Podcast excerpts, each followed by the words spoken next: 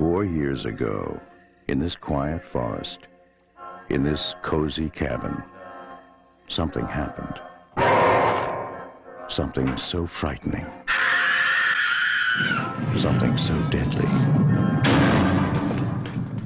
Something so evil. We prayed it would never happen again. Now, from the creator of Evil Dead comes Evil Dead 2.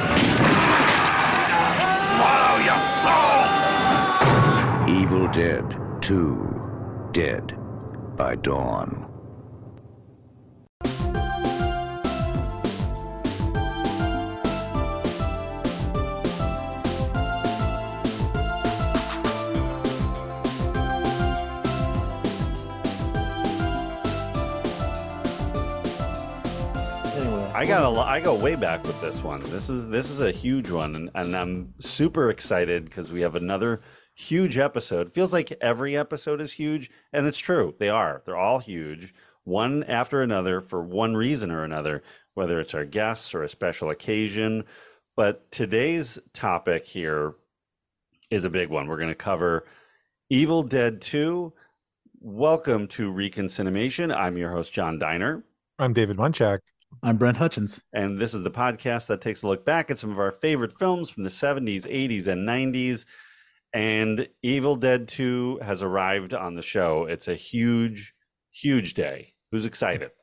I'm pretty pumped. Oh yeah.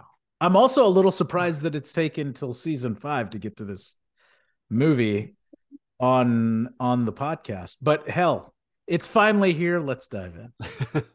and just in time, we're talking about it just in time for the new Evil Dead film, Evil Dead Rises, correct? That's that's the name, Dead- right? Evil Dead Rises. rises or rise? Evil Dead Rise. Rise, Evil Dead Rise. That sounds weird, but uh, Evil either Dead way, Rise. Evil Dead Rise. Here it comes.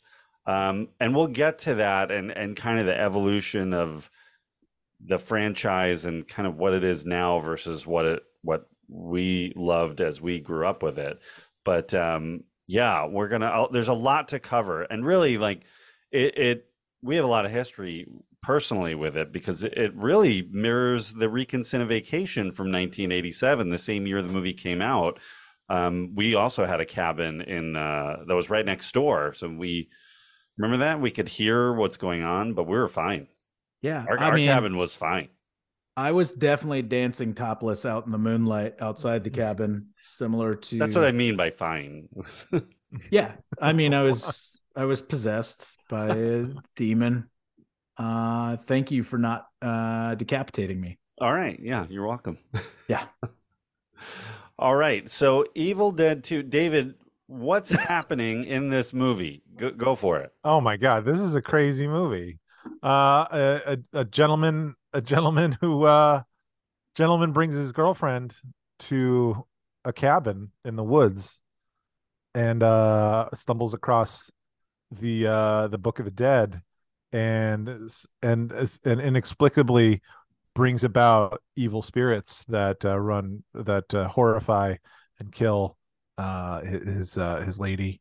And uh and and the guy has to survive and and and figure out how to how to get get to get to the other side without being possessed by deadite spirits and uh and then he, and he has some help from a bunch of from a bunch of uh, newcomers and uh and uh it- it's a survival horror fest i don't know but it's funny it's Yeah, it's sort of funny It is funny. It's, It's, it's, sort of. I'd say it's very funny. Is quite it- funny We'll, talk about the horror comedy kind of subgenre and where this falls into it. But, um, you know, we're at least Brent and I are, are big Sam Raimi fans, huge Bruce Campbell fans going way back. We got a lot of history there. David, where do you stand on Raimi and Campbell, whether uh, as a team or as individuals? I enjoy all their work. Um, I've been, I've been a Bruce Campbell fan for years since probably 92, 93 ish. Mm-hmm. Uh, when I first became aware of him and this whole this whole movie and uh Sam Raimi, you know, he's he's attached to a lot of quality projects that uh, that I've enjoyed over the years. So uh, that we've talked about on this show. Um, so yeah, I mean, they're it's uh yeah, it's definitely a, a love love relationship. I love to love them.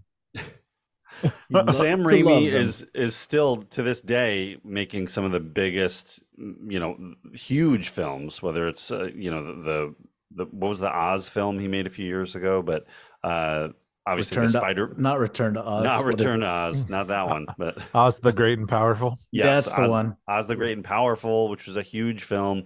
The uh, Doctor Strange and the was the Multiverse of Madness. All the titles. uh, they- That's right.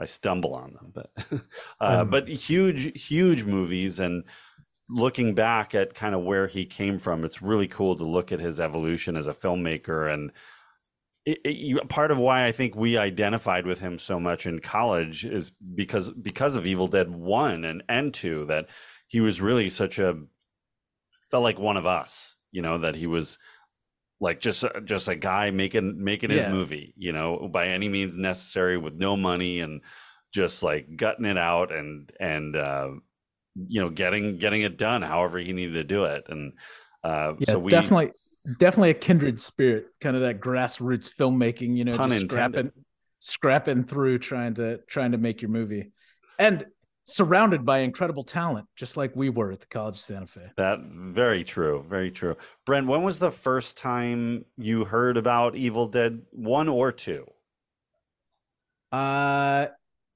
so it was Evil Dead 2. I remember exactly what it was. It was the review that was given on Siskel and Ebert.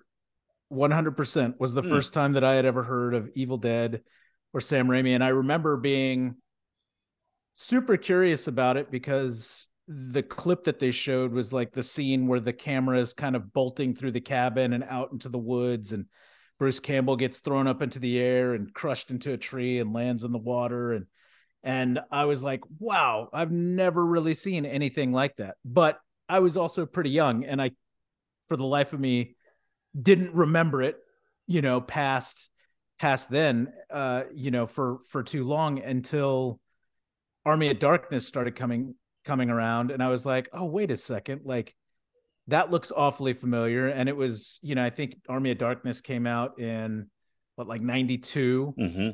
which, you know, it had a heavy metal like soundtrack on the trailer and me and my buddy Andy who uh were, you know, like attached at the hip at the time were big into like Metallica and big into, you know, like we were huge metalheads. And so, you know, the the trailer was hilarious. It's like Bruce Campbell, this is this is my boomstick, you know, was like a huge thing that we kept laughing about for probably entirely way too long. But that's what kind of reminded me of of the movie in general. And so at that point, kind of went back and found Evil Dead 2 and watched that. And that was like early 90s, right? Like Mhm. so I don't know where it went from like when it released in the theaters to to to when Army of Darkness happened, but um I mean I assume at some point it it kind of went cult status esque to to get the uh to get the the backing for Army of Darkness, but but yeah, that was kind of kind of how how I came about it. But yeah, totally. First time I ever saw it was that Siskel and Ebert uh review, which I actually went back and rewatched. oh really Yeah, just recently because you can find it on you know the tubes, and so I uh, was checking it out, and I was like, yeah, holy shit, this is absolutely what how I remember it almost exactly. And they were Yeah. on the fence. They were on the fence about the movie. Mhm. i can picture that for sure Uh, Ebert, not so much. No, Siskel, not so much a fan. Got bored pretty quick. Ebert, kind of more into it. I think. I think if I remember correctly, they both They- thought it was pretty funny though. Yeah. Okay. Well, points there. David, what about you? When was the first time you saw Evil Dead 2 Dead by Dawn? Um, I believe it was I was like eleven or twelve, and I went over my friend Mike's house, so staying over. Um, and it, it I had to be it had to be Evil Dead 2 that we we stumbled across it on HBO or something or Cinemax. He had like all the channels back in back then, so wherever you could find movies. And um All 40 something channels. yeah, but like, you know, other premium cable, so I have no idea like where it would have been airing at like midnight, but I don't think it was I don't think it was a like on like USA like with commercials. I feel like it was like the movie. I don't know. Um and I remember we were like making fun of it, kind of like, is this like a serious movie? We didn't know what it was. We didn't I don't think we started right at the very beginning. Like we just stumbled across it, but it was this it was probably just him by himself in the house, you know, like that like and it was just we were we were laughing at it, but not probably not the same way it was intended to be laughed at. like we didn't know what it was, but I remember flashes of like that, and I I don't even I'm not sure if we finished it either, but we may I think we may have, and um that was like the first time I had seen it. I had forgotten all about it, and then I like and then the Army of Darkness like commercials started airing. I didn't realize it was part of like I for we probably didn't finish the original movie because it didn't They didn't register to me that that was the same character, but I was like, oh, that's that guy, and uh, yeah, I remember, I remember that like vividly, and I was like, oh, I gotta go see Army of Darkness. That looks hilarious. Like, And did you see it?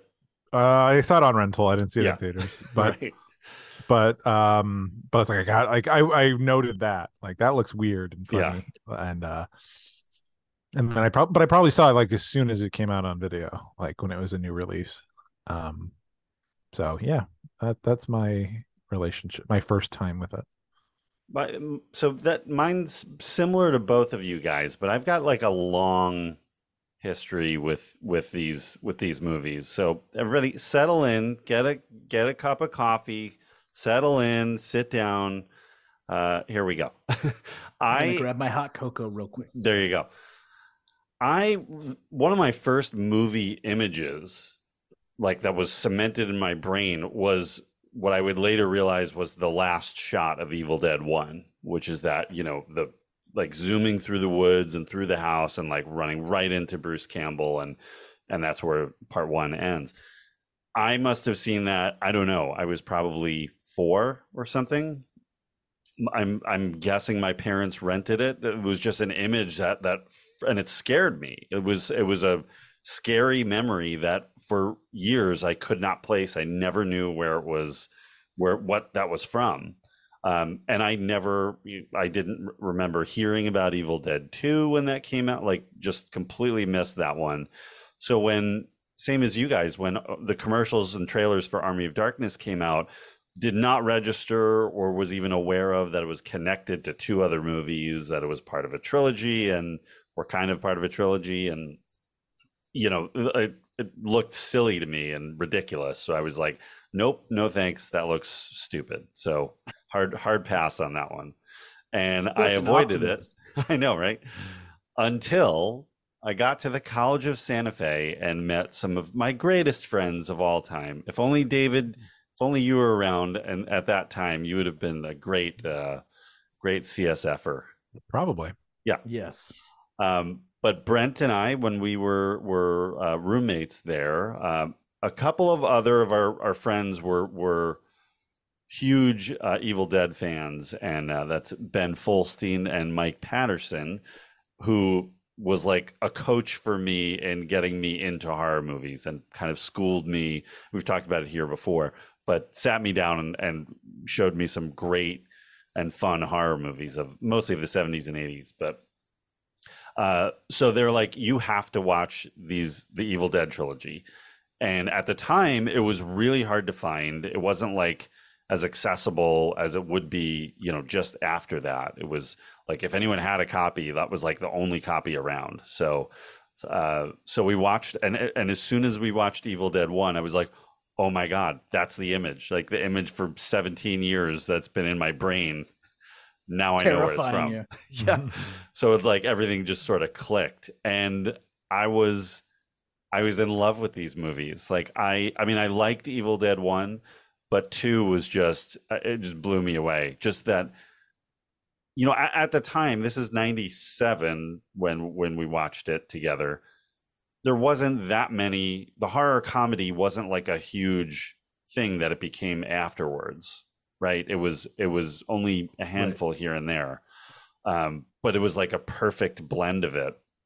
And then army of darkness takes in kind of a whole different direction and is the most fun out of you know all of the movies. And, and the first film is a straight horror movie. Like there was no yep. intended comedy there. Um, but yeah i was obsessed with them. I loved these movies. I went immediately looking for every laser disc i could find that was like I, I got the Japanese imports because I thought they had additional scenes and the alternate ending for Army of Darkness that was, you know, nobody could see for for years. But uh, so I was definitely like obsessed with these, and um, and then later on, a couple of years, uh, I think our junior year, when I took over a visiting artist committee that was attempting to get you know people in the business to come to our school and lecture and um, I reached out to Bruce Campbell and amazingly enough, got through to his agent and responded. And she was like, Yep, he's open. You know, he's shooting Xena. Um, so we don't know exactly like when he's needed, but right now, the dates that you want, he's open. This is how much the fee is, and you have to fly him in. Um, so I got all that. Like the school was paying for it, and uh, we got copies, like 35 millimeter prints. We were going to do a, a, Dead Alive and Evil Dead 2 back to back screening, and he was going to, you know, open the film and then do a Q&A afterwards. So it was like sold out, you know, it was it was a huge you know a huge event on campus and uh it was yeah, like it was pretty awesome i remember i remember all of this yeah it was like less than a week before his agent calls me and is like, um, they they need him for Xena. He's got to like he has to go.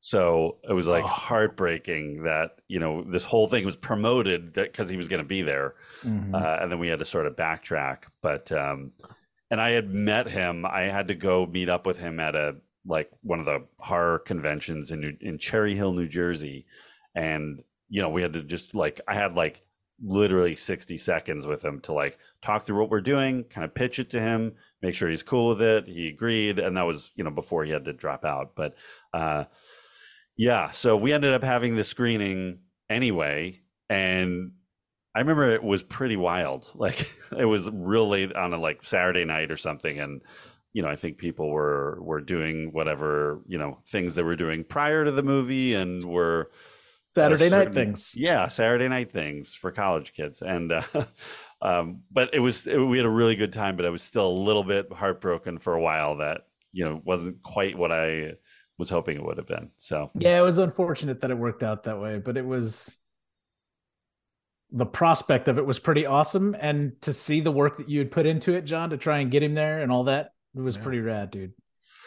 Yeah, it was cool. Would have been cooler if he was there. We still had a good time, and uh, I, you know, I, I forgave him eventually. So, yeah.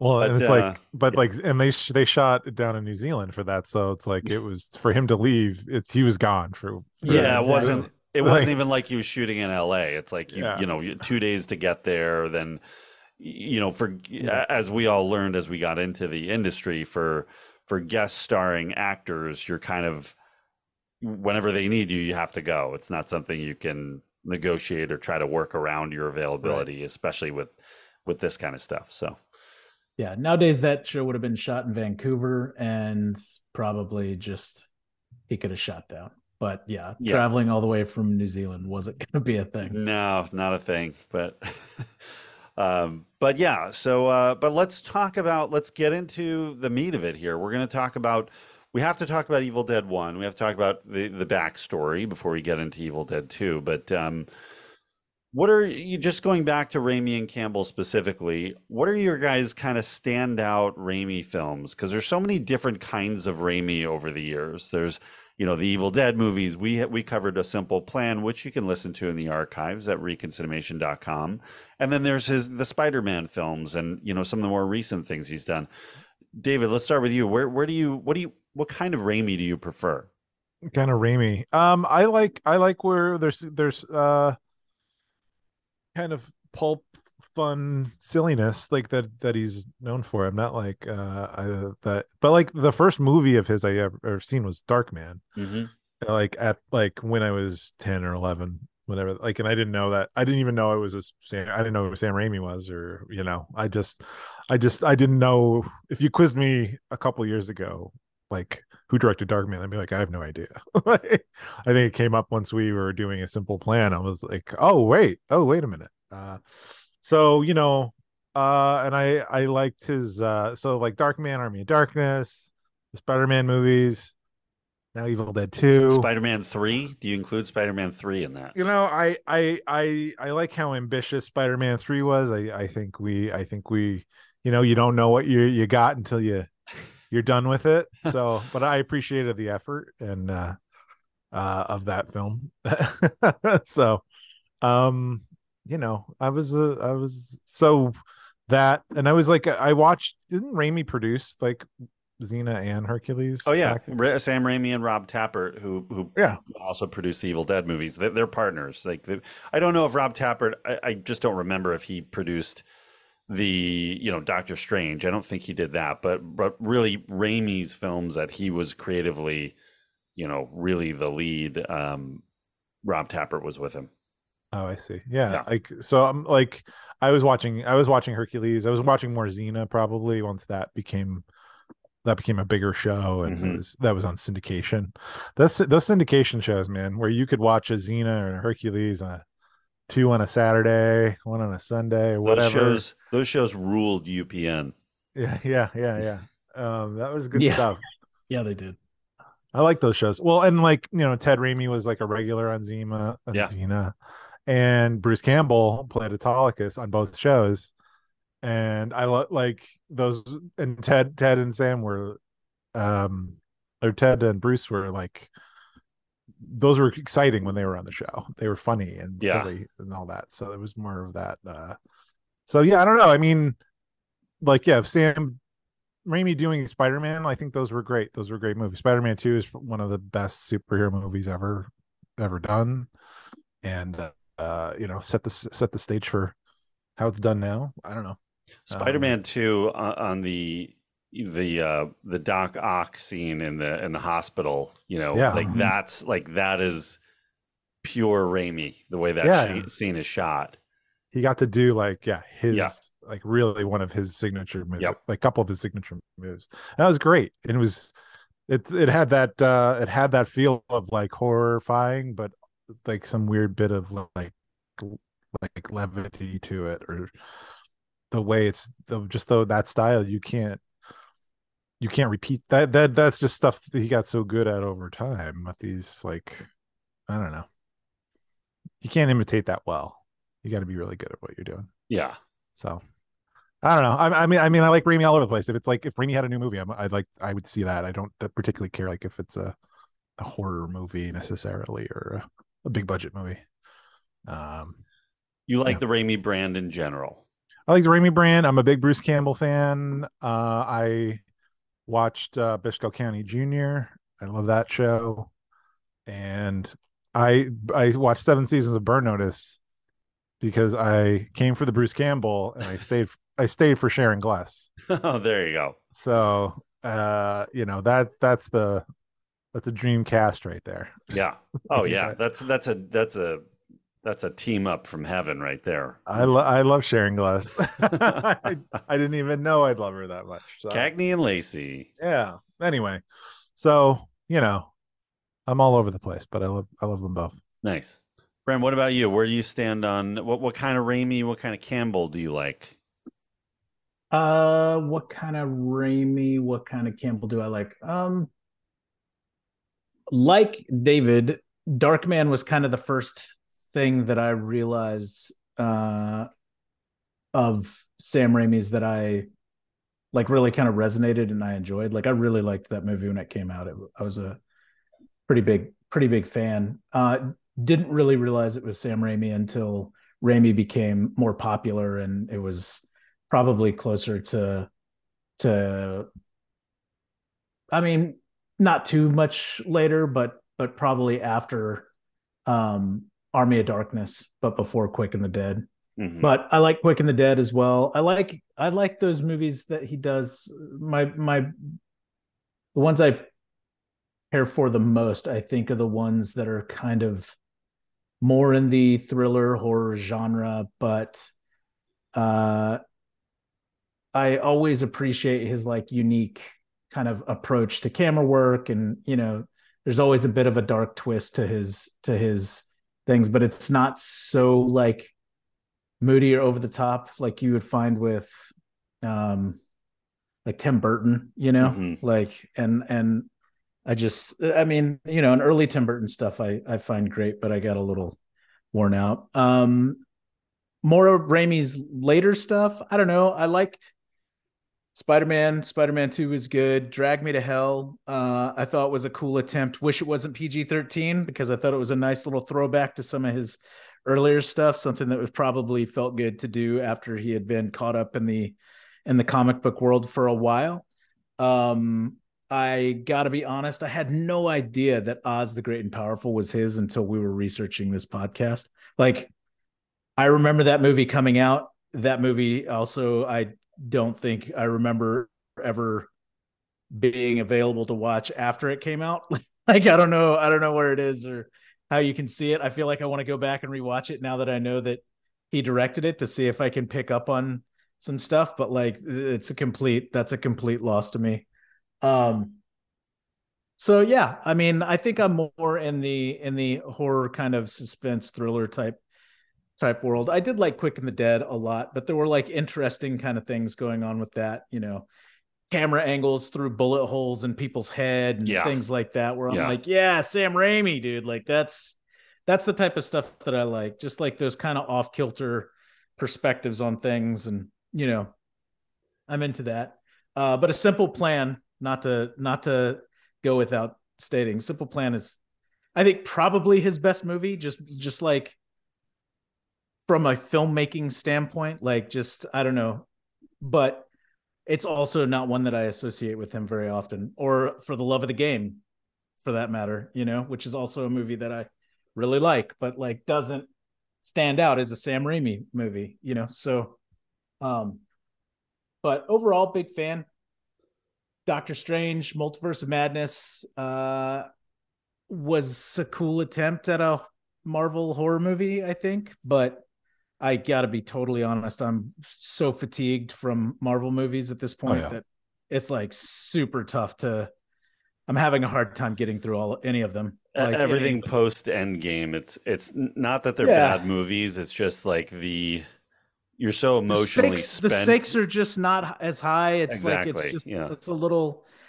That being said, I and I don't know. I might be on an island, but I think She Hulk is fucking great. Like uh, Oh. of of the post Endgame stuff, She Hulk She Hulk might be my favorite thing that that has has come out. But beyond that, like yeah, it's been really really tough. Like I like I've even started skipping things and just where you know six years ago, there's no way. Like if Marvel Right. was coming out with a movie, I would have gone to see it immediately yeah, but I haven't seen the latest couple in the theater. I don't really feel like I missed anything, you know.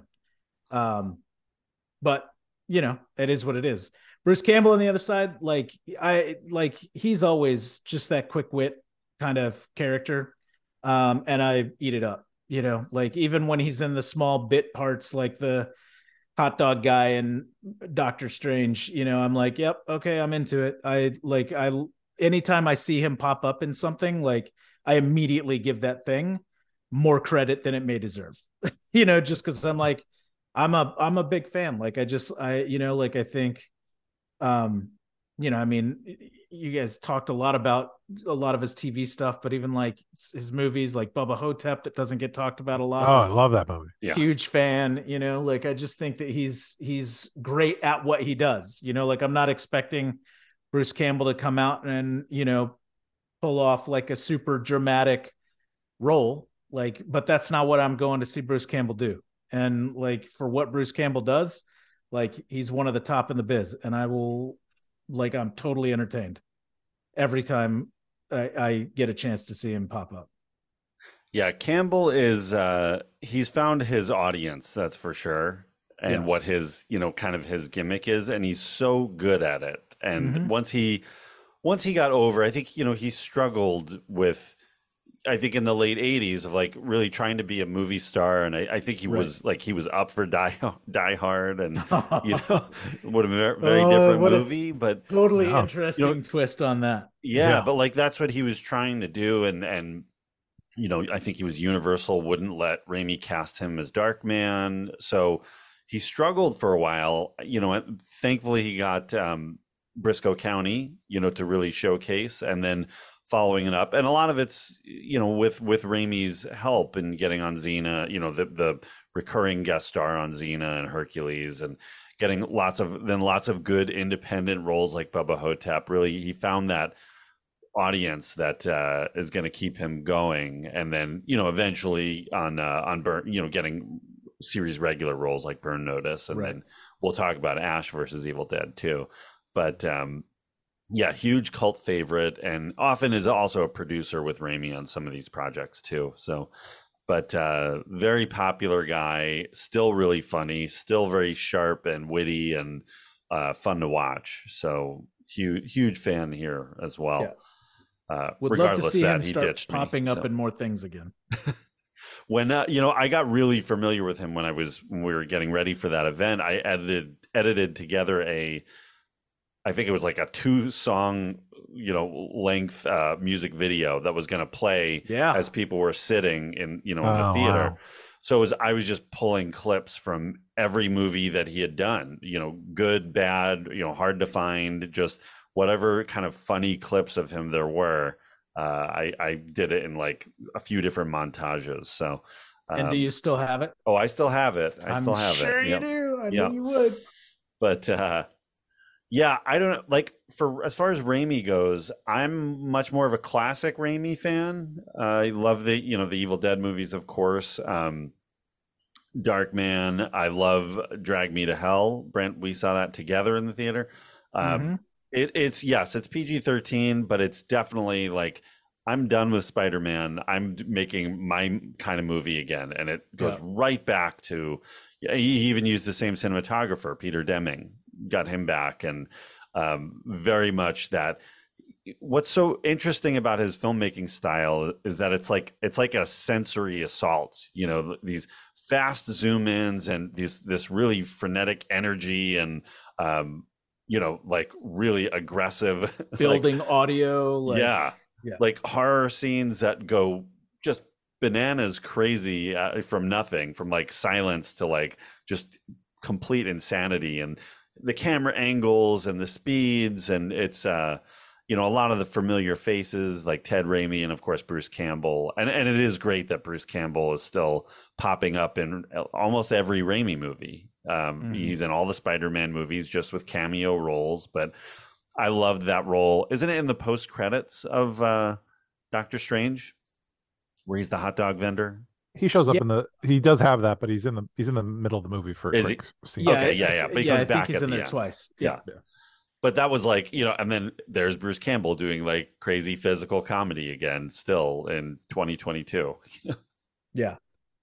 40 years later that they're still doing it so and and they're um you know childhood or, or maybe not childhood but they're friends from high school the three of them tapert Raimi and and bruce campbell and the fact that they still do stuff together is just is really awesome so yeah for the love of the game uh i like half i love half of that movie and and really don't like the other half and there was a famous battle between Raimi and Kevin Costner on that one. So it was like Mm. they both got to make their movie. Raimi's was like the baseball movie, and Costner's was the was like the love story. And I love the baseball part. Yeah. Um, like the the whole framework of the whole the whole movie taking place, uh, you know, over the Over course, of one a- game. of a game. Yeah. yeah, it was was I thought a cool idea, but um, Yeah, but still, you know, and, and the Spider-Man movies, I really liked at the time. Watching them now, I feel like they're they're pretty dated. Two is not as dated, and and it's got a little bit more of Raimiisms in it. But uh, I wanted more. Like I really want, just like let Raimi, like let him loose on the Spider-Man movies. Don't. And I felt like he was, you know, probably Sony and the studio were, were still kind of holding him back and just making let him make more of a straightforward movie. Yeah. But like well, the him... first one, the first one probably feels really dated because every other superhero that they made a a movie about at the beginning of of Phase One, they they reused and reused the same origin story formula over and over again that that Raimi kind of nailed with yeah. with the first Spider Spider Man. So yeah. Yeah, but uh, I mean, those were obviously huge movies and very important, and kickstarted the whole. Uh, well, I guess X Men kickstarted it, but um, Spider Man following it so closely, you know, really lit the fire under the Marvel movies. Uh, you know, co- going forward. Necronomicon Ex Mortis, roughly translated, Book of the Dead. The book served as a passageway to the evil worlds beyond.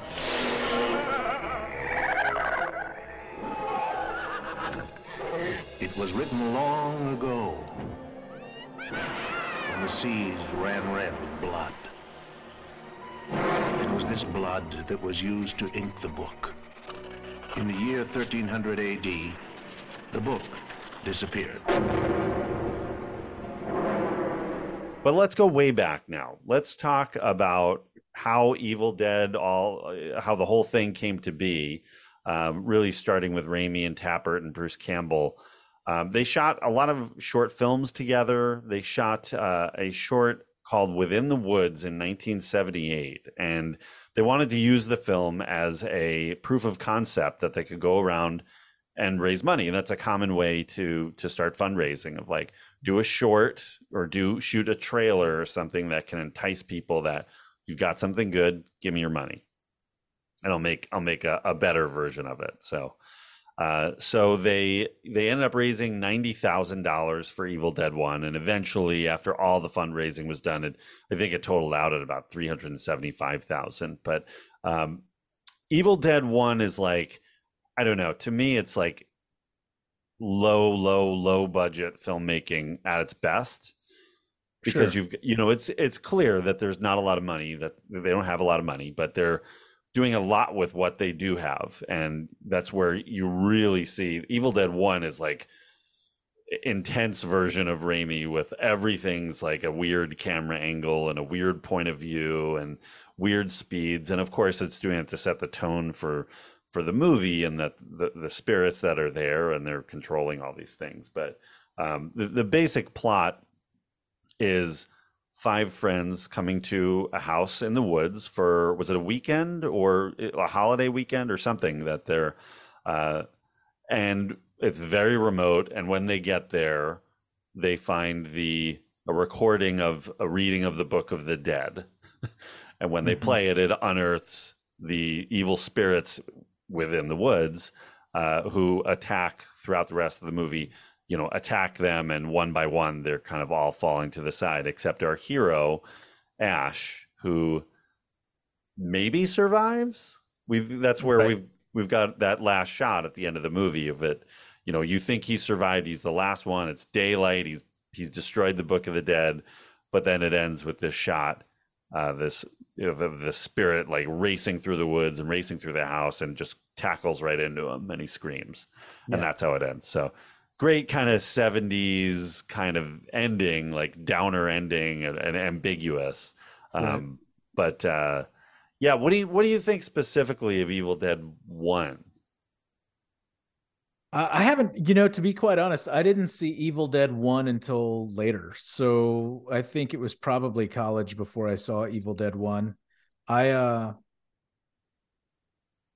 when I saw it, it confused me because I couldn't determine, I couldn't figure out because there's a lot of similarities, right? Between kind of the first half of Evil Dead 2 or parts of Evil Dead 2 and and parts of Evil Dead 1 and I couldn't figure out if it was a sequel Right. or what That's was going thing. on. yeah. Yeah, and so uh but it was much darker, the tone was much different than it was in Evil Dead 2 and Army of Darkness. And you know, I appreciated it, but the reality was like by that time because I had seen everything out of order, like I was so much more a fan of Evil Dead 2 and Army of Darkness that like I just don't like I it's very seldom I go I don't I couldn't even tell you the last time that I watched Evil Dead 1 again. Um it would have probably still been when we were in school. Like I just don't find it like if I'm gonna go back and watch one, especially because there are similarities, like I'm gonna watch Evil Dead 2. yeah. Well, especially one it's hundred percent of the time. Yeah, I mean it is it is really a horror movie. It's intended to be Right. to really be a gross out horror film that's meant to scare you and and what we know of Evil Dead is I think what many of us like is the humor side mixed Yeah, like with the that, tongue in so- cheek, Three Stooges style Yeah. approach, the slapstick, like all that. Like that's like such a huge. Like, I mean, Evil Dead 2 is still kind of terrifying. Like, there's a lot of freaky shit going on, Oh, a yeah. lot of gore, a lot of really intense stuff. But like those moments of comedy, like help cut through that so well. Like it breaks that tension in such a way that makes it like incredibly entertaining. And I don't think the first movie has that. Like it's just Right. all intense. And yeah, I just, you know, I mean, again, there's a lot of cool stuff in there. Like you were mentioning that I think shows a lot of like the early seeds of of Raimi's like kind of figuring things out and his evolution that we would see further develop in in the Evil Dead 2 and and Army of Darkness and I mean even all his like all his movies you you see those like traces right but Oh yeah. but um yeah I just you know I mean I, I appreciate it for what it is but it's just not it's not one that I'm like super jazzed about watching Yeah. No, I hear you. I hear you there. And it's a lot of they, they were learning as they were going. They were learning how to make movies. They were learning how to do stop motion animation. They were learning how to do gore and and special effects. And it was a lot of experimentation. David, what about you? Are you have you seen Evil Dead One? No, I've never seen it. I don't think. Um, and just uh, based on what I know and the way and uh, Uh, the way Brent just sort of talked about it, I probably won't even seek it out. Like, just I mean, I don't, you know, Evil Dead Two sort of does it for me, so it's it's, it's fine. Like, if it's the better version of the two, even though it's not the same exact thing, um, you know, this is I'd, I prefer the more polished version, I guess. You know, so Yeah, I, I think I think it's hard to find too. Like I think the first version is kind of hard to find these days. Yeah. But It's it's really like if you're a hardcore Raimi fan or you know really are curious about how it started or really like the low budget old school kind of horror films then that's pro- probably where its audience is now Sure. but if you like kind of the story of where it goes you know it's I- I wouldn't say it's a must watch it's it's a you know watch if you if you really are curious about it but Is uh, the uh is the te- is the handheld through the woods technique is that in the in Evil Dead? Is that only the last shot, or do they do that like no they do it establish it? they they do it a bunch of times in there Okay, yeah. yeah. So, I mean, I know it's like multiple times in Evil Dead too, but I didn't know if it like it, it's only the one shot that just like changed everything, or it's part no, of the no, the, it's it's like the shot, the the spirit shot, really, The- Yeah. and it's you know it's the camera like hooked up to a motorcycle by like two by fours, you know, Yeah. just Yeah, like well, and, and Raimi riding through a motorcycle through the woods. well, and you got to imagine when they figured out, oh, let's do this, like how excited they were about that shot because it's like, Yeah. it's awesome, and you know, it doesn't show up in a lot of stuff, and it's become very much like a a bit of a signature element to his to his style. Yeah. But you have to imagine in that first movie when they figured that out and strapped it to the motorcycle, and he's like, "I've got this idea." Mm. right? Like, let's check it out. And it Yeah. worked. Like, hell yeah, they were pretty jazzed about it. And really, it's it, so Evil Dead One. I, I think they shot it in like seventy nine and eighty, but it doesn't come out until eighty two. Uh, it really is unlike a lot of the other big horror movies at the time. When you're looking at even the more polished ones like Halloween and Friday the Thirteenth, it's got Texas Chainsaw Massacre. Like it's got such a distinct look. It's very different and unique feeling from all those. And we've talked about so many of those horror films and the influence it had and and or that they had and the imitations that were you know poor imitations of Halloween and poor imitations of Friday the Thirteenth. This is not that. Evil Dead is like something unique and different, which and definitely showed a filmmaker with with real real talent. Um, so it was uh, yeah, it's just interesting. But the so the movie comes out. It it it gets ends up getting distributed by Irvin Shapiro. It uh, and he gets it in. I think he was on the board at Cannes, so he lets it screen out of competition at Cannes in 1982, and it gets really, really good reviews. Some of one of which was from Stephen King, and you know, put, putting Stephen King's stamp of approval on it is was a big deal. I mean, it's it's a big deal now. It was a huge deal then too because Yeah. he was like the superstar horror writer uh, at the time, and he was still really up and coming. Um, it ends up making $2.6 million off of what a $375,000 budget. So pretty, pretty good win there. And it does really well in the foreign markets, especially in Italy. Um, you know, where these kind of horror, the, the really, yeah, gruesome horror movies, too, like- and like all Yeah. sorts. Of, the Italian horror scene was freaking awesome. Then, yeah, Mike would tell you that for sure. Like That's that true. was that was his that was Mike Patterson 101 lesson plan was the Italian zombie horror scene was legit. oh, yeah, for sure. We are the things that were and shall be again. Ah!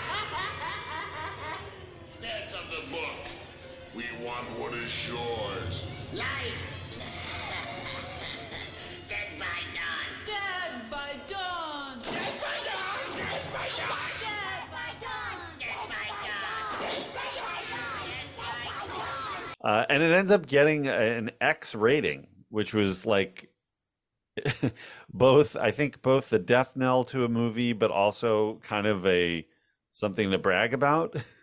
They got they got Jamie Kennedy. They got the X. they did. They got the They got- X. It was uh, it was labeled in the UK as one of the video nasties, so it was really restricted and really you know had groups speaking out against the movie, but um, but still it built its um, it sort of used that as like a, a way to market itself. That Video Yeah. nasty's so much cooler a way to say this is a bad Video nasty. than than than X rating. Like video nasty. Like come on, like that's so much better. it's an elite club. Oh man.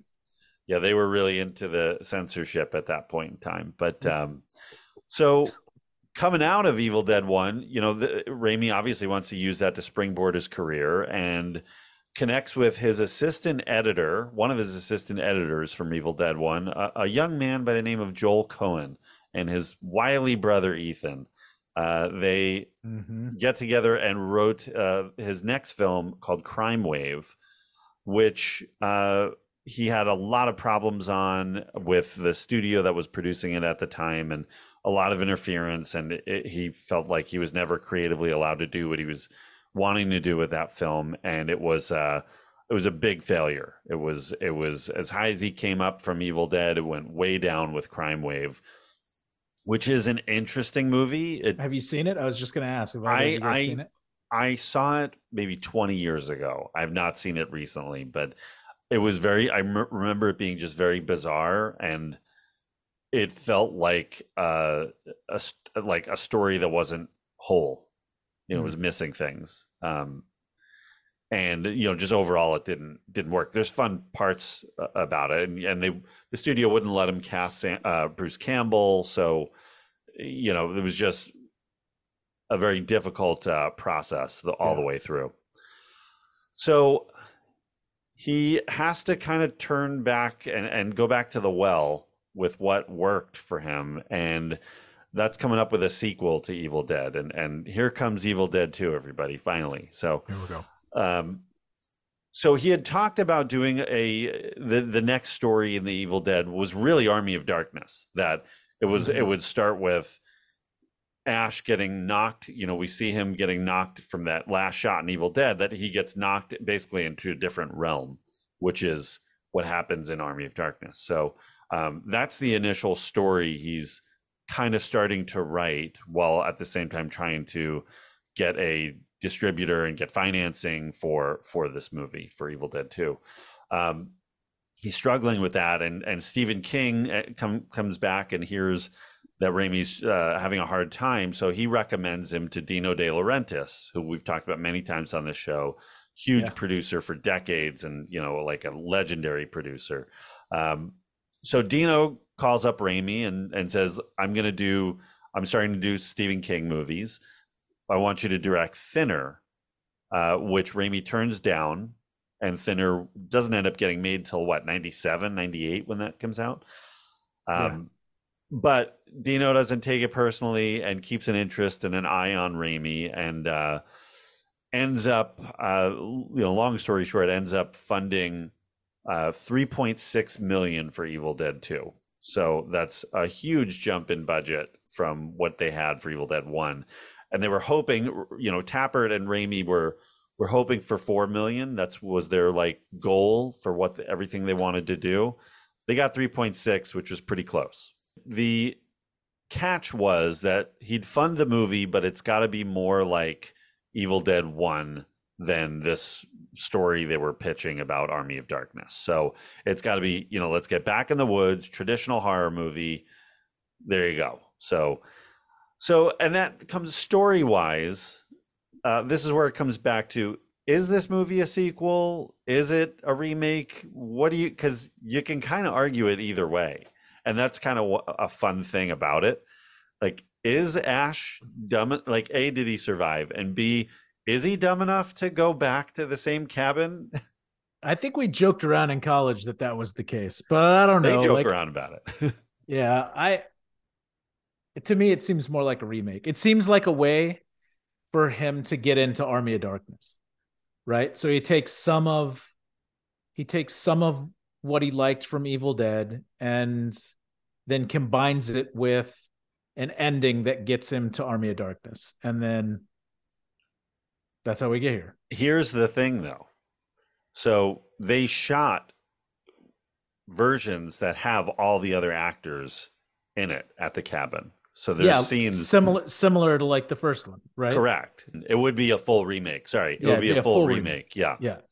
but um, they ended up cutting all those scenes out. So it, it does it, it it's questionable on the amazing. Well, it's the DVD now, but the the it was originally recorded for the Laserdisc. The audio commentary that has Sam Raimi, Bruce Campbell, uh, Scott Spiegel, who is uh, the writer brought on that Mhm. that Raimi brought in, another one of the childhood friends, and Greg Nicotero from K and B uh, as uh, the effects house, uh, all on the commentary, and they they joke around about whether that that yes, Ash is that dumb that after he survives that, he gets it brings his next girlfriend and.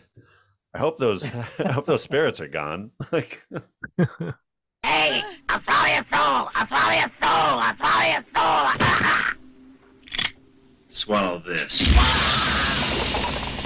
Scott Spiegel comes in to write the rest of the script, and it's really Raimi and Spiegel just like going off in a room and finding what's what's fun, like what can we do to make this different, and what makes them laugh. It was a lot of they put a lot of Three Stooges kind of humor. You know, that was the whole decision. Like, let's inject some humor into this, and but we can do both. It can be funny and it can be scary. So, um, so they work together, and they all they all lived in a house uh, that had it was Raimi, the Coen brothers, Holly Hunter, and Kathy Baker all lived in a house in Silver Lake together. So uh, amazing group of talent in one place. Yeah. But trying to write this movie with all those people around was uh, was difficult. So the Bobby Joe character, who's one of the one of the uh, supporting roles, was completely based off Holly Hunter and I think they wanted her to. I think they tried to get her to be in it. Maybe she might have been doing broadcast news, or maybe maybe raising Arizona. But um, yeah, and the partnership that Raimi kind of had with the Coen brothers for a while was um, was cool. That they would they were always helping each other out with their scripts, or you know, I think Raimi makes a couple of appearances in some of the Coen brothers movies, and um, you know, using techniques like camera techniques on Blood Simple, there's definitely Sam Raimi kind of shots that they do that like fast zoom ins and uh, put you know uh, like dolly shots. So uh, it- it's just cool that the amount of talent all kind of working together. So, um, but yeah, the st- plot wise, I mean, the story is basically the same as the first movie, and that Ash brings his girlfriend Linda up for a romantic weekend in the woods at this cabin, and and uh, again finds the recording, and and it's a cabin. It's like a prof. I think it's a professor's cabin, or um, that they're they're renting, and he Right. finds the recording and plays it, and what do you know? It unleashes all the demons again, who immediately kill Linda. and uh, turn her into into one of the one of the evil dead. And that's scary. it- you were scared. David was, I was scared a bit. I was scared a bit. Yeah. I was scared a bit. Was little. You had to stop it, and you called me, and we had to. You had to walk me out. through it. Yeah, Yeah. you had to talk me through it. It's not like- real. It's not real. It's just a movie. It's, It's stop motion animation. It's okay. But I yeah, like this is where it, it gets really, really visual. The movie that as soon as Linda's killed and and uh, she does this stop motion dance, you know, ba- ballet sequence out in the woods. That's direct. That that segment was directed by Tom Sullivan. Um, yeah, pretty awesome. kinda- it's like really, It's, really so weird, but it's pretty awesome. yeah. it kind of like doesn't fit, but it's just like okay, go for it. You did it.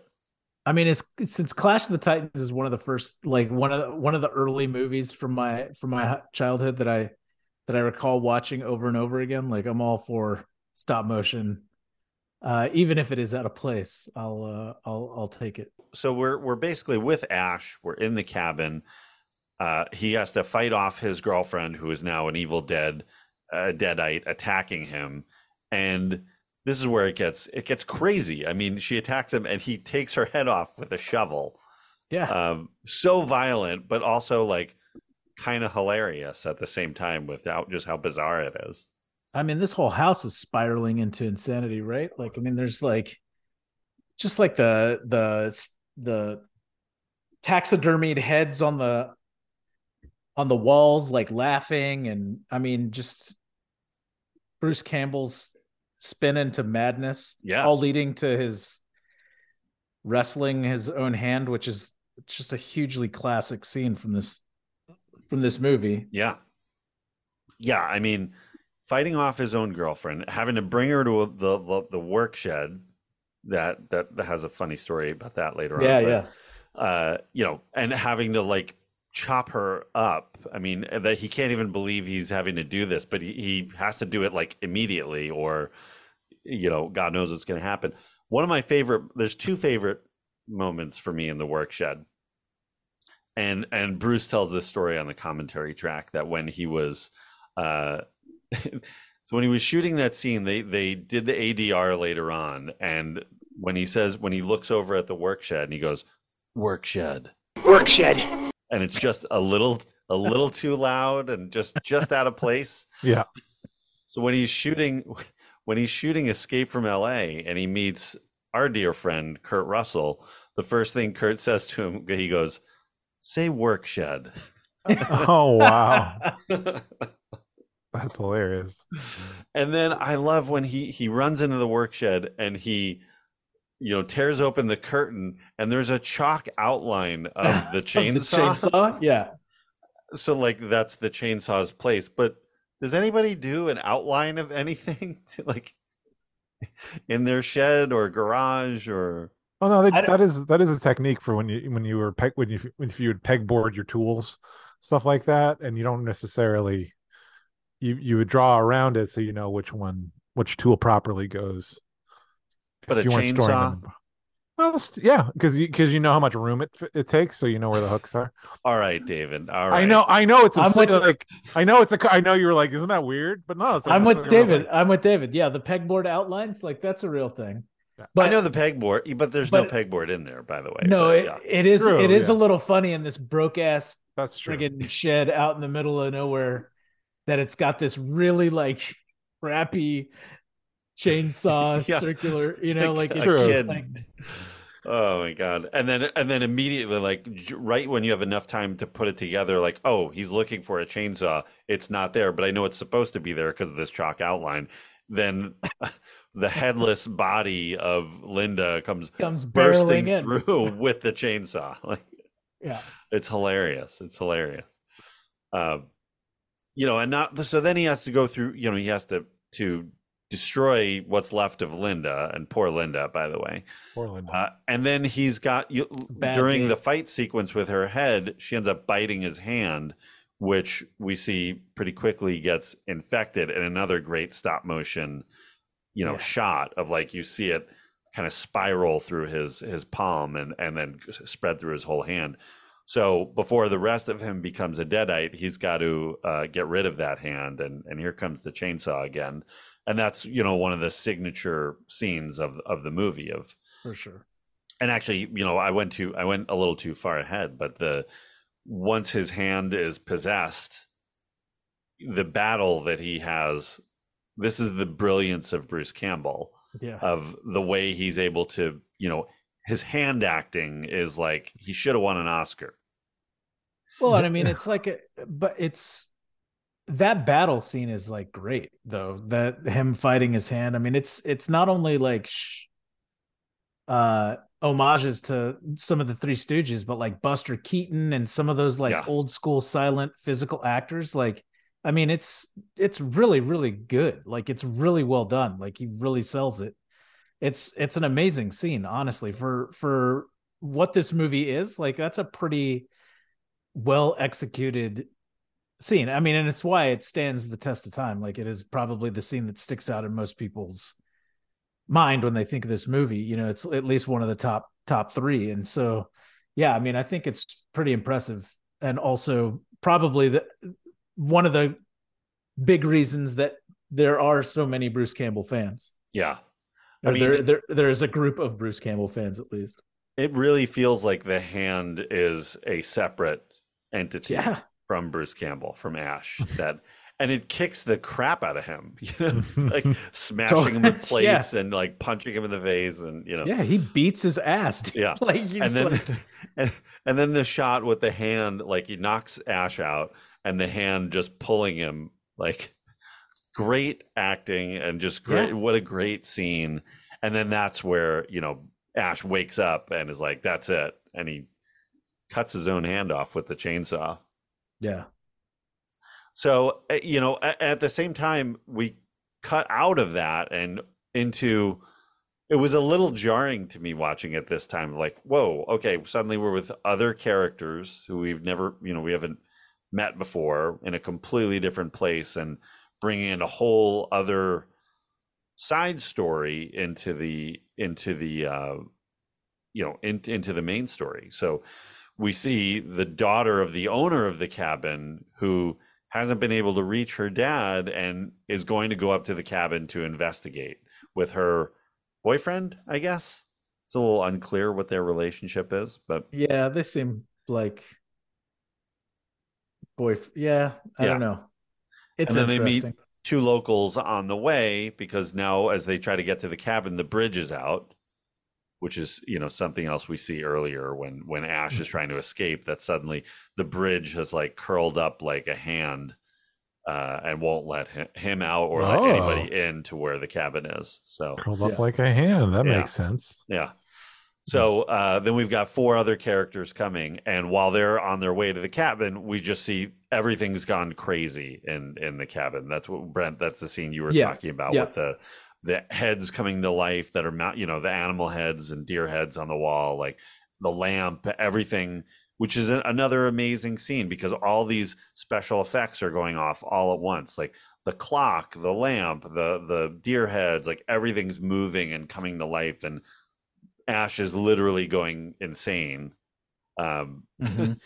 and uh, when the rest of the group shows up, and Ash has now armed himself with, he's got a chainsaw and a shotgun, and uh, ends up they end up sort of attacking each other, and they don't know what's going on.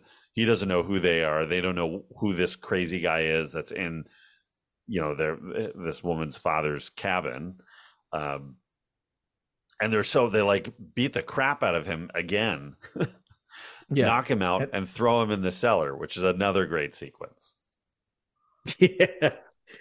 Yes.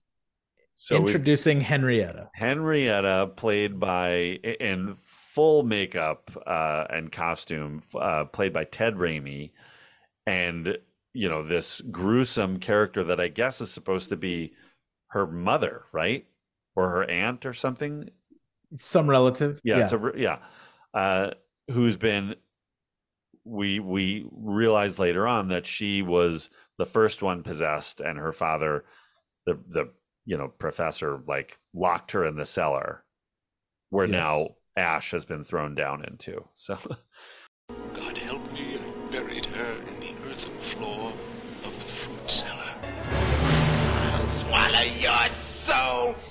and when we finally see when henry you know they end up pulling ash out at the last second and when henrietta attacks you know this just crazy sequence of uh them henrietta fighting against them and and poor ted Raimi in that suit Ugh, um it's uh had to be miserable.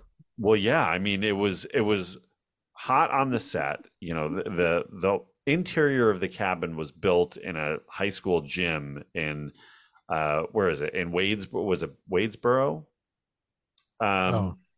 oh yeah wadesboro north carolina Mhm. and it was boiling hot in there. Plus, you're in uh, Ted Raimi's in this latex suit and just dripping, just sweating profusely the entire time. He lost a lot of weight, but there's actually a shot that's really disgusting when you see it of Henrietta swinging around, and you can see liquid just pouring out of the ear, and that's all just sweat Oh, Oh, from God. Ted Raimi, and Oh, it was wow. like he was like up to his like knees in sweat when he would come out of that suit every day. Ugh. it was Ugh. really gross so and so like unhealthy and dangerous. but yeah, I think that's- Raimi liked to uh, torture Ted and uh, and Bruce Campbell. So, It's like, yeah, my brother will do it. but so let, rough.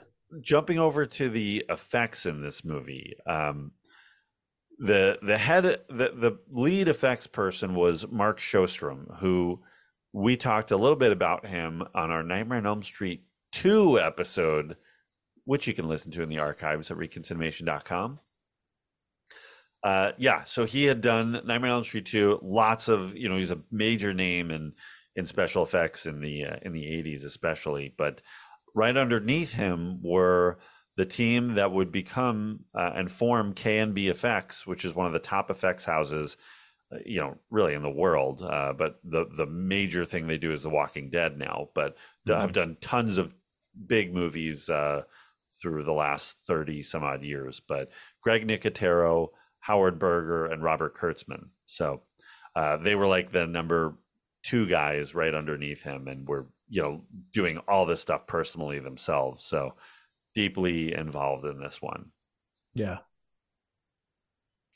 Um, so what do you guys think about the the end of the movie, plot wise, story wise? That you know, finally, uh, one by one, there the the additional people are getting killed, and it's just it's uh, down to to Ash and um, oh gosh, uh, Sarah Berry is the actress who who is uh, surviving with him. But what do you think about the end sequence? What happens to her? Does she she gets stabbed in the back with the the Kandarian dagger? right. Right. Does she die? We don't know. It's a little. I mean, it, I used to think that she lived. Watching it this time, like no, I think she's she's reading the passages that are opening the portal as she's dying, and then you you do see her fall over. But I guess you know it could go either way. I don't know. It's a little like uh, you know, um it's unclear. Because we never really go back to her. I mean, No. Ash ends up in the portal.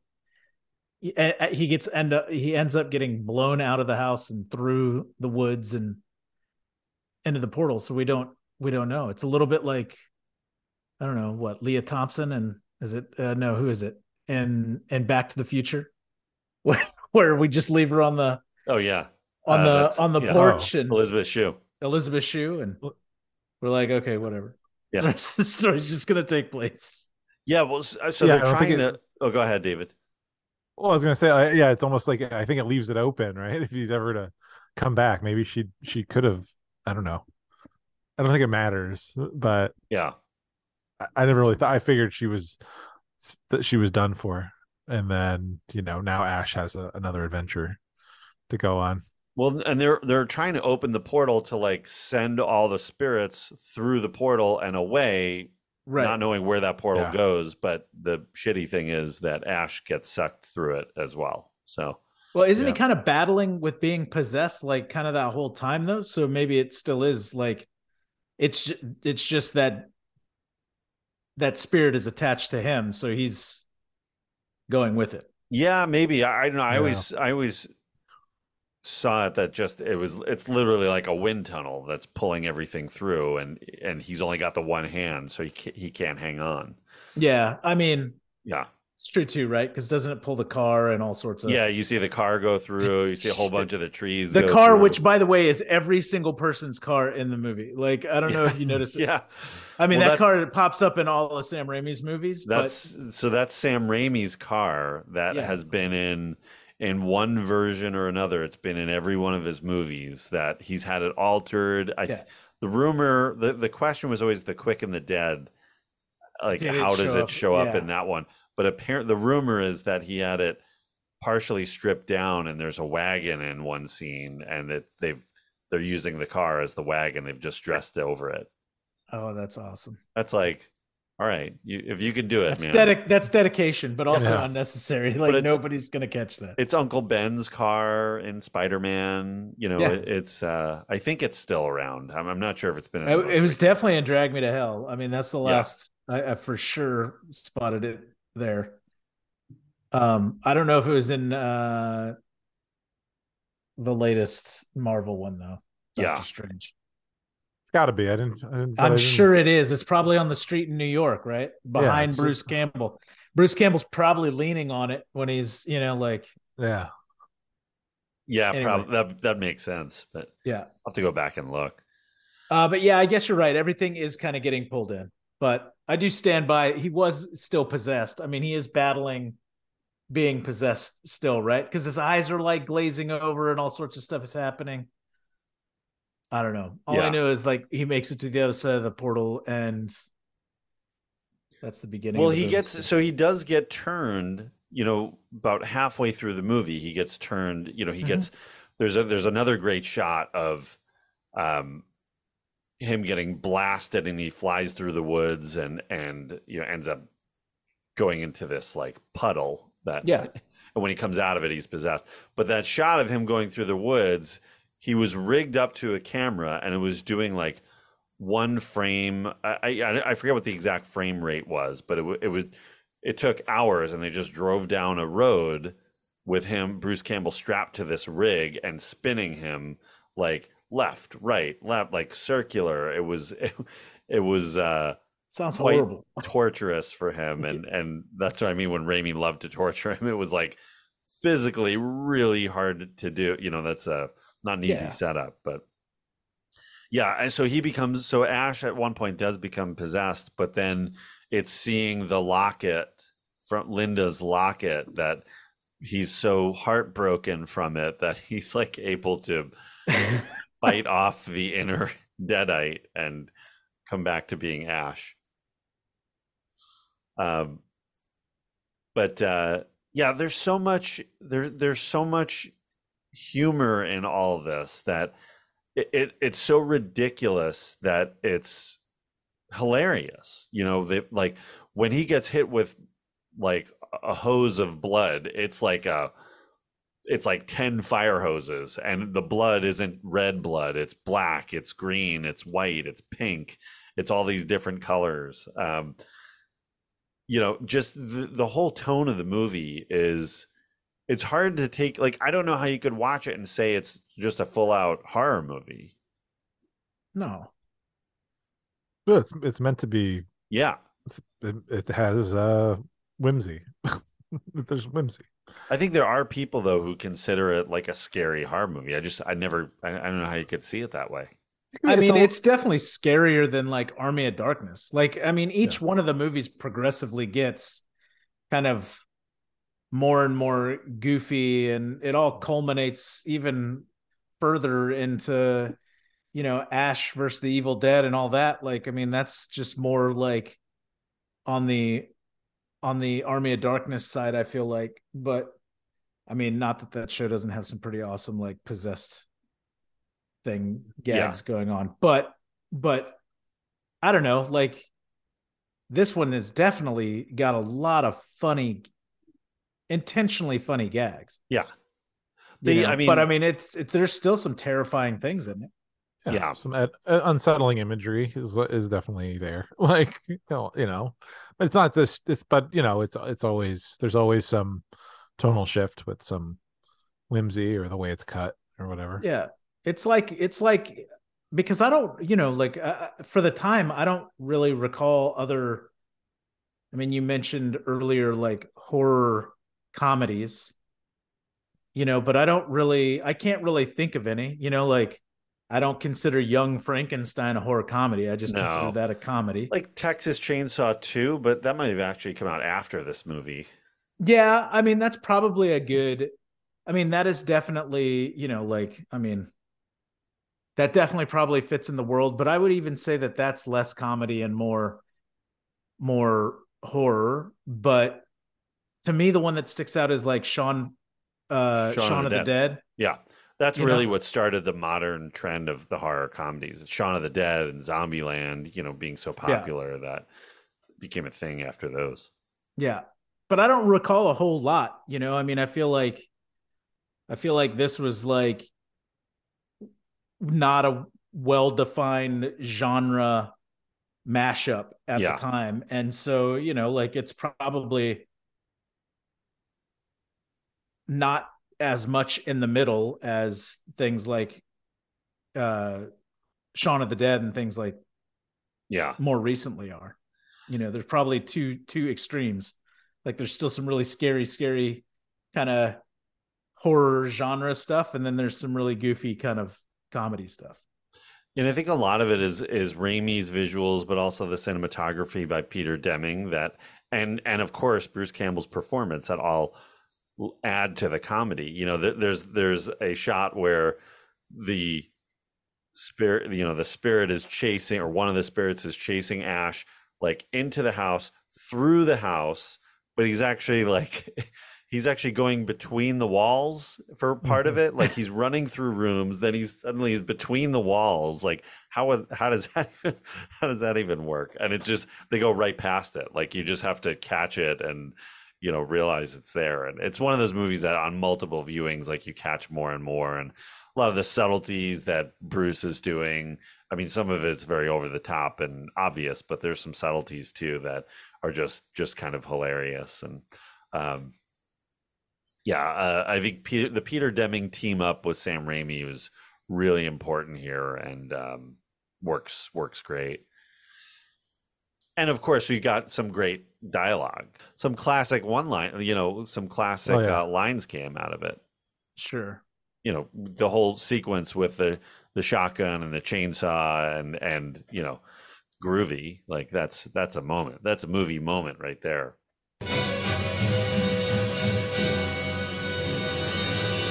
Groovy. you know, and then the, the showdown with the the creature that Henrietta kind of becomes the the big monster towards the end. Um, Man, that friggin' uh what's the name of the the lullaby that that Henrietta is singing? oh Uh, God, I can't. Uh, let's look it up. The- The Hush Little Baby. Yeah. I don't, I don't know what the name of that the Mockingbird one. Why is Yeah. it that all horror movies think that it's like so damn important to put some creepy freaking So it's like a child thing. yeah, What is what like, that, You gotta though? do that. Hush. Yeah, I. It's like hush, little baby. You know, don't say a word. That Yeah. that one. Mom Because, Sent you know, that's- Mockingbird. That's supposed to be very comforting for a child. Yeah. and, you know, very and then so oh, well, we're gonna put it but Yeah. now you're gonna you're gonna die.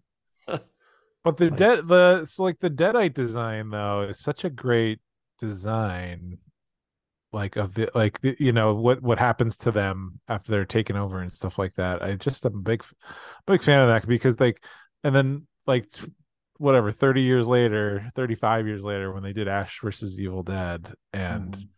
I mean, and we saw them in the Army of Darkness and stuff too, but like it's just such a great design um that that is kind of scary and terrifying, but there is a like a cartoonish whimsy to their design too. Yeah, like they're like caricature kind of feeling. yeah, they don't like it's not like a natural like the way you'd like put a, demo- a demonically possessed person in a lot of these horror. You know, it's like it's some version of a a warped person, but like it's demonic or whatever. But like the Deadites are like this. They are. They look like cartoons, like that are just like exaggerated forms and stuff like that. Yeah. Um, and uh, you know, so it, they're tonally it all fits together because it's not like they're not like They're not They're not zombies. yeah. they're not zombies, but they like they can be terrifying, like they're purposely terrifying, and with their laughter and all of that, like they're like they want to freak you out, you know, like so there's you're not laughing at them necessarily, but like you can you laugh along with like what they're doing. I don't know. Well, and they're the goal of the the Deadites is to just get more, convert more people into Deadites and just spread, right? Yeah, I guess. Yeah. Because they're saying like join us is like what they're, you know, one of the Right. things they're they're saying. Yeah. So Yeah. Um, and then the end, you know, back to the ending of once he goes through the portal, like he crashes in, um, you know, olden times, unknown, you know, Medieval. yeah, kind of- medieval, right?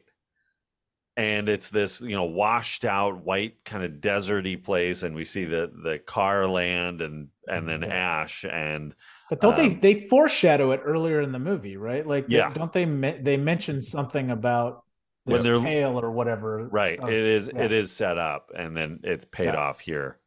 I, I think it's almost like as if that's where the spirits came from. So that's it would make sense. It's a portal going back to them. yeah. But you know, shows him with the the chainsaw in his hand, I think, and the shotgun in his hand. Yeah. in the other hand. And- So so it, you have to catch that. You really and you don't really Yeah. realize it till you've seen the movie all the way through. But yeah, um but yeah and then then you know as the the new deadite is attacking the you know the this the people in this town um you know the hero stands up with his shotgun and takes it out and then that's where the movie ends where he's screaming no you know he's like left Yeah. left there uh, for good. So, uh, and it's another kind of downer ending, uh, but ambiguous. What's going to happen next? And that leads, you know, to the great film that is Army of Darkness, which we will we will cover on, on another episode. But Yeah. uh, yeah, so I don't know. I like it feels very a dark ending to me, and then Army of Darkness is such a like lighter tone immediately, but you can really see the evolution of the the films. Mhm. Yeah. I agree. Um, really enjoyed the score by Joe Loduca. He did uh, Yeah. all three films, and and also you can kind of hear him like Harry Manfredini in the Friday the Thirteenth films. Like you can hear him kind of evolving as a composer. Mhm. as it gets a little more complex and you know sounding bigger each movie um Yeah. but yeah did a really good job of like capturing the tone for this one for sure so what do you think does does evil dead 2 now having seen you know the horror comedies of today's era and and the 2000s what do you think about this one do you think it does it still work does it does it hold up I mean, it does for me. Like I, I, you know, I think it's great. I don't even know what you would compare it to today, though. I mean, I think is- you, you you have to compare it to to me. It's like Shaun of the Dead and Zombieland are two of the Yeah, but there's they're like completely different still, though.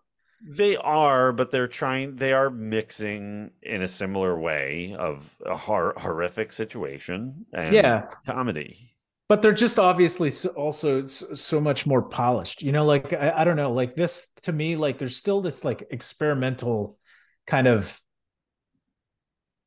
feel to some of the stuff that's happening here you know in, in mixing of the genres and you know like even like the mixing of of styles of of effects and you know like the practical effects in this you know i mean they're obviously great makeup effects but like the stop motion and things like that like i don't know. And and you know even the the like the sam raimi money shot thing where he's zooming through the the woods still feels it feels dangerous. You know what i mean? Like it doesn't feel quite like like it's you know like i don't know where the safety constraints and all this stuff were. Like it honestly feels like they're just like all right let's chuck bruce campbell up into the air and hopefully we'll catch him and he'll be all right you know? But it's like you know like there's just kind of which is cool. Like i think that that aspect of it is cool. Like i think it's kind of like when you go back and kind of talk about the history of like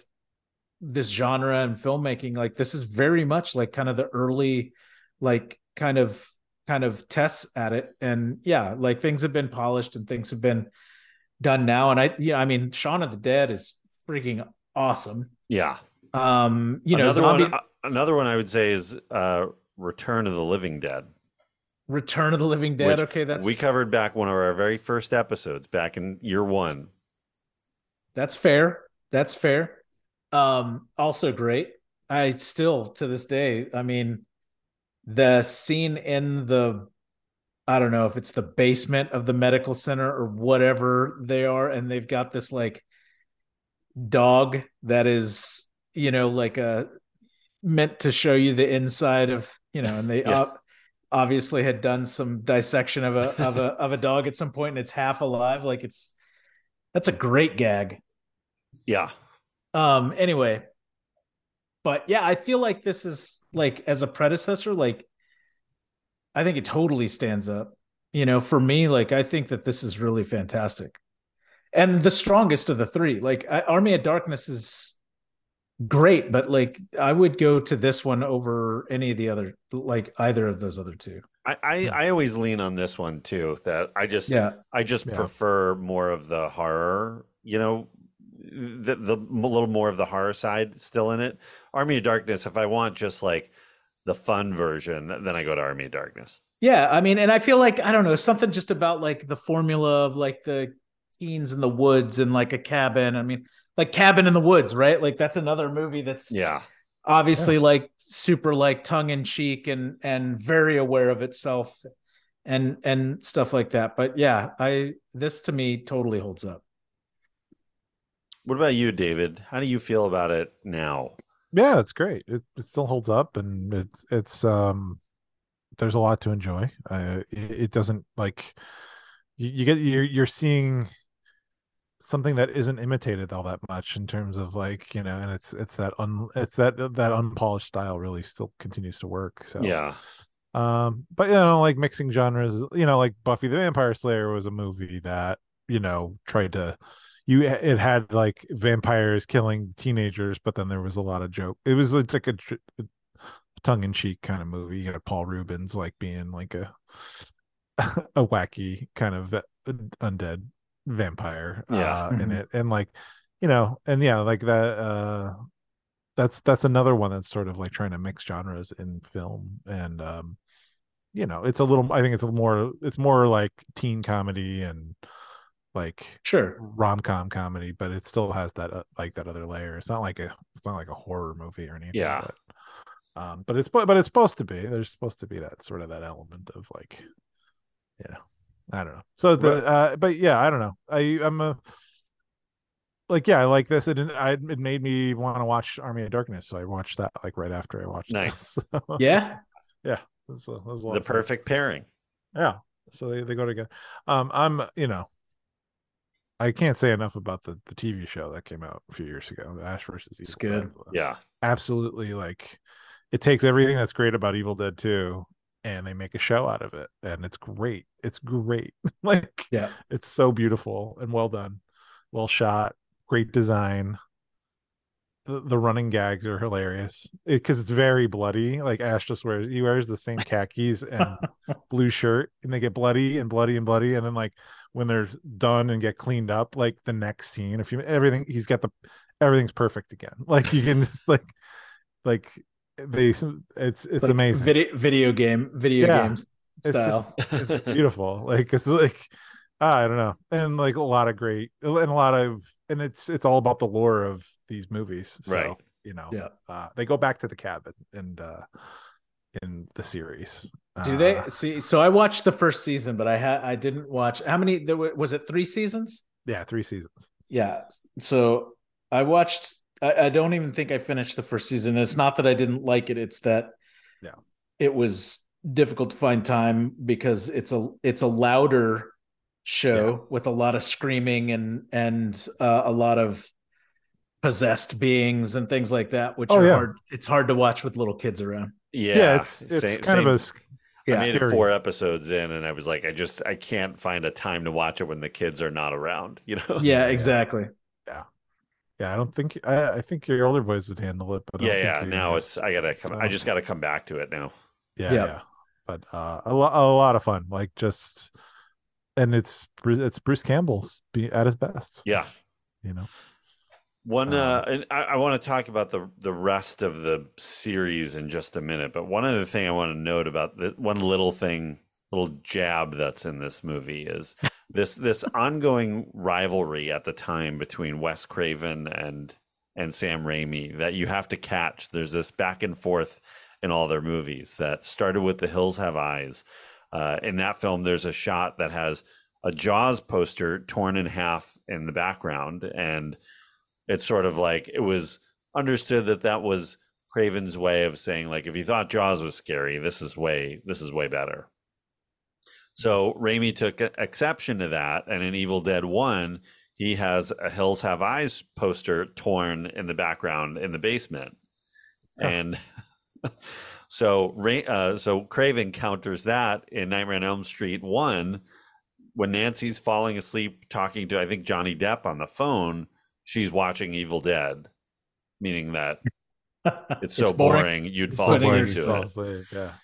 So, and and I think Raimi finished it off here. So Mark Shostrom, who th- did the special effects, was also working on Nightmare on Elm Street 2 at the time, and ends up stealing the glove from the set of Nightmare on Elm Street, and you can see it hanging up in the work shed. You can see Freddy's glove in there. Oh wow. I have to go back and look for it because Yeah, I, I mean, I didn't have- catch it. But... you have to find all that stuff. It's like it, it's not you know obvious at all. yeah, but- it's not easy. yeah, but it's there. Oh, that's brilliant. Uh, should we, uh, before we talk about the future uh, films and series in this any further, should we talk about uh, how it did at the box office? A little box office glory. little sure. bo.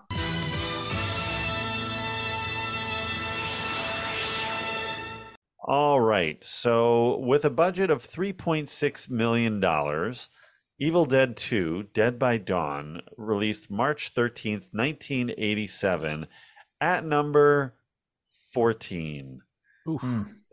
The other movie opening that weekend was Heat, not the Michael Mann film, the uh, Burt Reynolds film from from '87.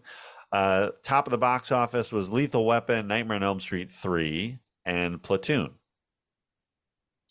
Uh, Evil Dead 2 ends up with 5.9 million worldwide, which is, you know, for what this movie is, it it it made money, it was considered a, a success. So uh, it ends up on the box office number 117 of 1987, right between My Life as a Dog and a movie called Surrender. So I don't know either of those, but Nope.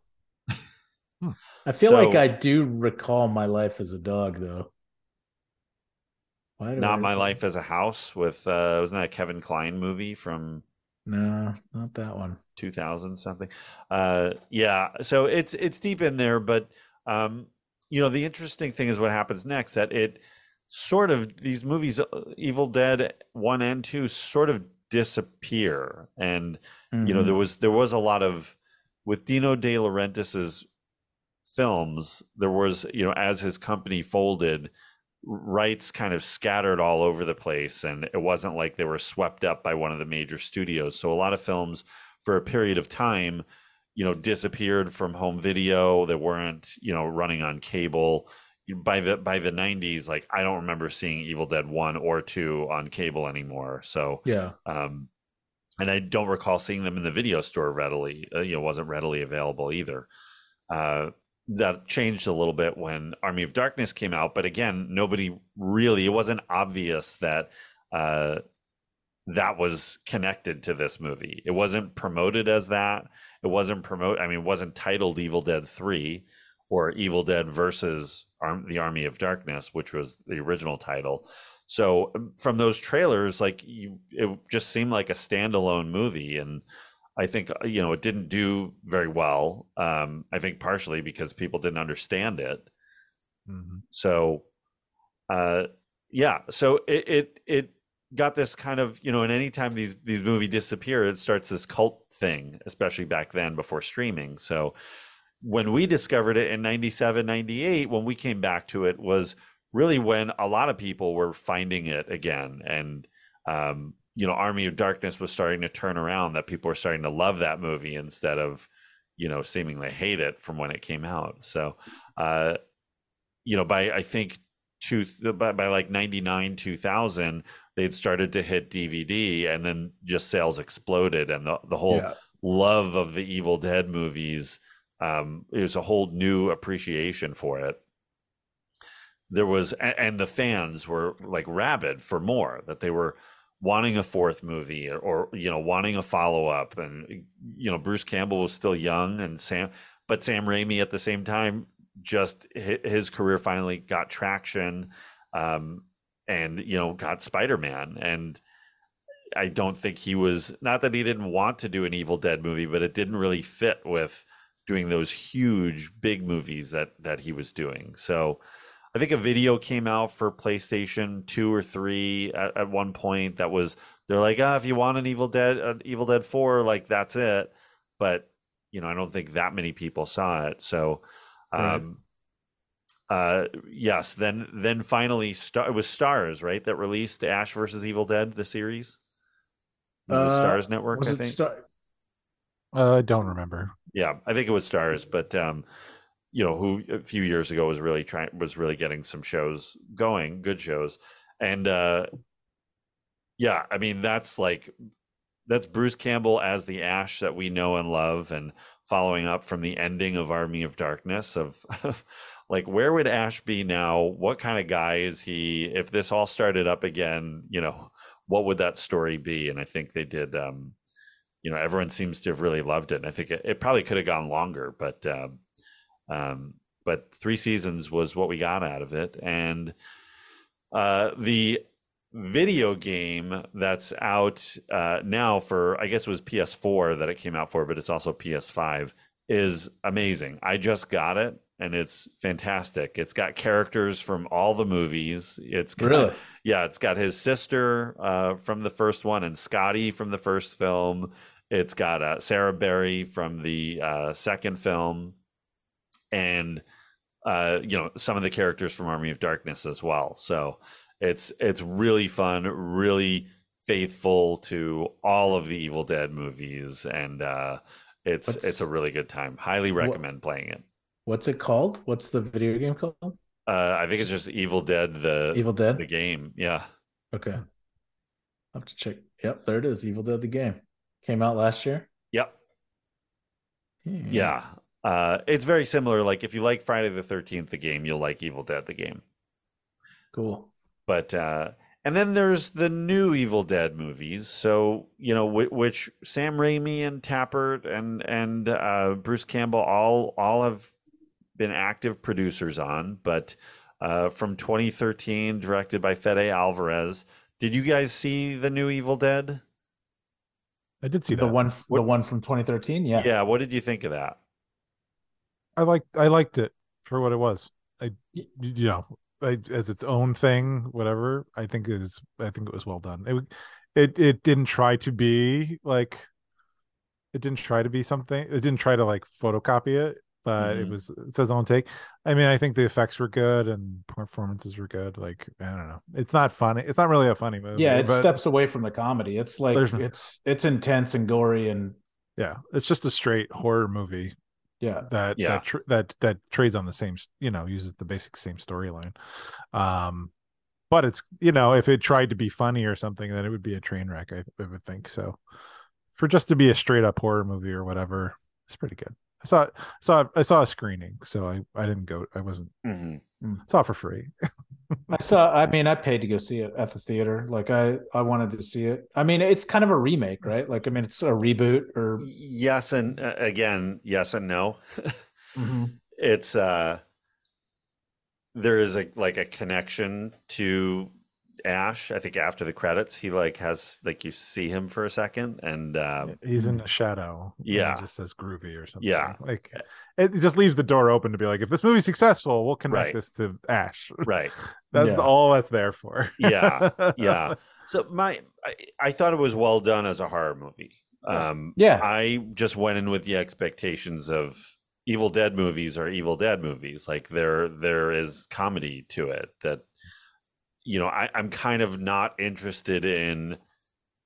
I like. I want to see Ash. Ash. Ash's story is the Evil Dead movies for me. That I, I'm not interested in new characters that are not connected. That it's just horror. Like, why is it any different from every other horror movie that's out there? What what makes it stand apart?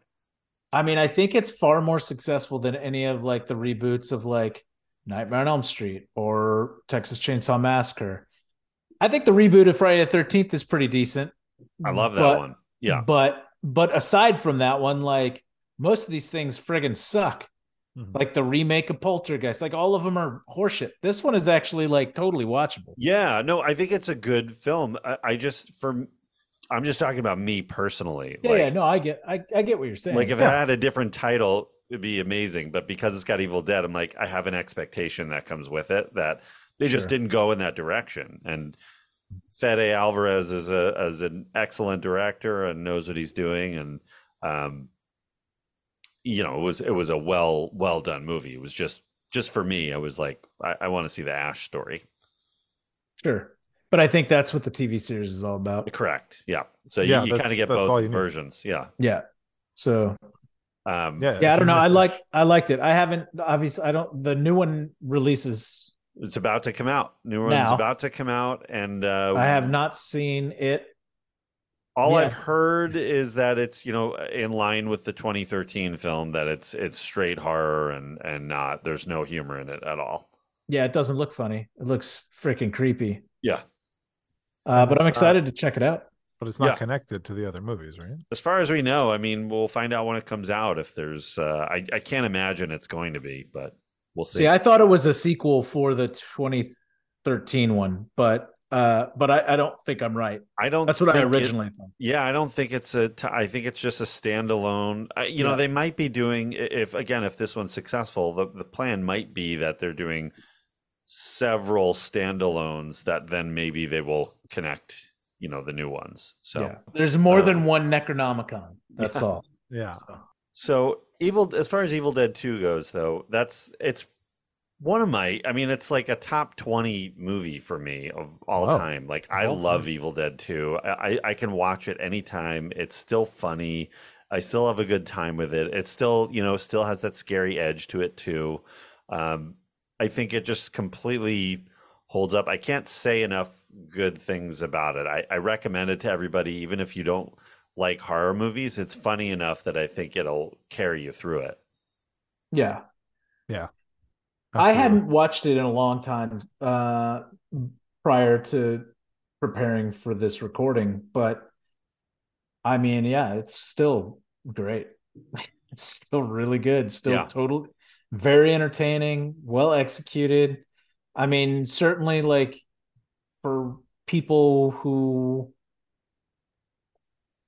didn't see it you know 20 years ago or anything like that you know i mean a lot of the effects are practical and different than what you would see and how they would approach things probably today. But dude i think that kind of grittiness and that kind of like tactile approach to to filmmaking and stuff like that like is it's a sadly dying dying breed but it's still like when it's done like it stands out and it's kind of awesome to see and i miss it i wish i'd i wish there was more of it i know chris nolan's trying to keep the fire lit but there's not a whole lot of people that i other than him that i can say i see doing that Yep, uh, it's. Uh, I, I agree. I, I don't disagree with you. It's. Um, it's a good time, and I I'm going to recommend again. If you're a fan of the movie, listen to the audio commentary. It's really funny. It's very just as entertaining as the movie. So, and it's recorded from like 20 years ago, but or 25 years ago, but it's still it's still hilarious now. So, And it's years That's after they did it, right? So yeah, yeah. that's Um, cool. Yeah, I think they recorded that in like 97 or something. So, Oh wow, that's Yeah. cool. that's funny yeah, but uh, yeah, and if you're a Raimi fan, you know, check out if you've only seen his new stuff, definitely check out the old stuff. Check out Darkman. Check out Drag Me to Hell. That's an you know yeah not quite as as gory as as Evil Dead 2, but uh, it's it's a really really good you know harkens back to his his old days. So. Um, you know, if you can find it, check out Crime Wave too. See what was happening there. um, Yeah, I I, I actually am interested in seeing Crime Wave. I- Yeah, I don't know where you can get it, but uh, we'll have to research that. But yeah, I'm just I'm really glad we finally got to talk about Evil Dead 2, and it's perfect timing with the with Evil Dead Rise come uh, you know coming out soon, and um, always good to to shed a light back on this one. And at some point down the road, we'll we'll come back to Army of Darkness, and and because there's so much to talk about in that movie, it's so much fun. Um, Yeah. You know that'll be a good time. But uh, all right, well, you know that's going to pretty much wrap us up this week.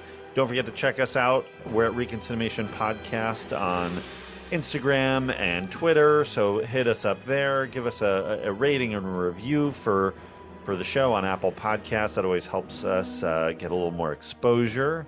Um, you can check out our archives at reconcinemation.com for our, our back catalog. And thank you to our friends uh, E.K. Wimmer for the theme song, as usual, Curtis Moore for the poster. And we will see you next time on ReconCinemation. Take care. Bye now.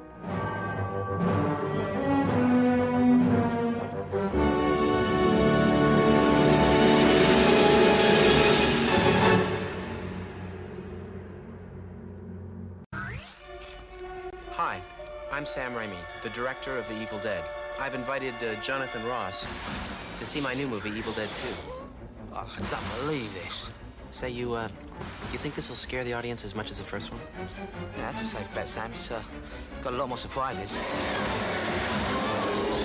Oh, yeah, it's got a lot in it to uh, grab the audience. There's only one movie scarier than The Evil Dead, Evil Dead 2. Kiss your nerves goodbye.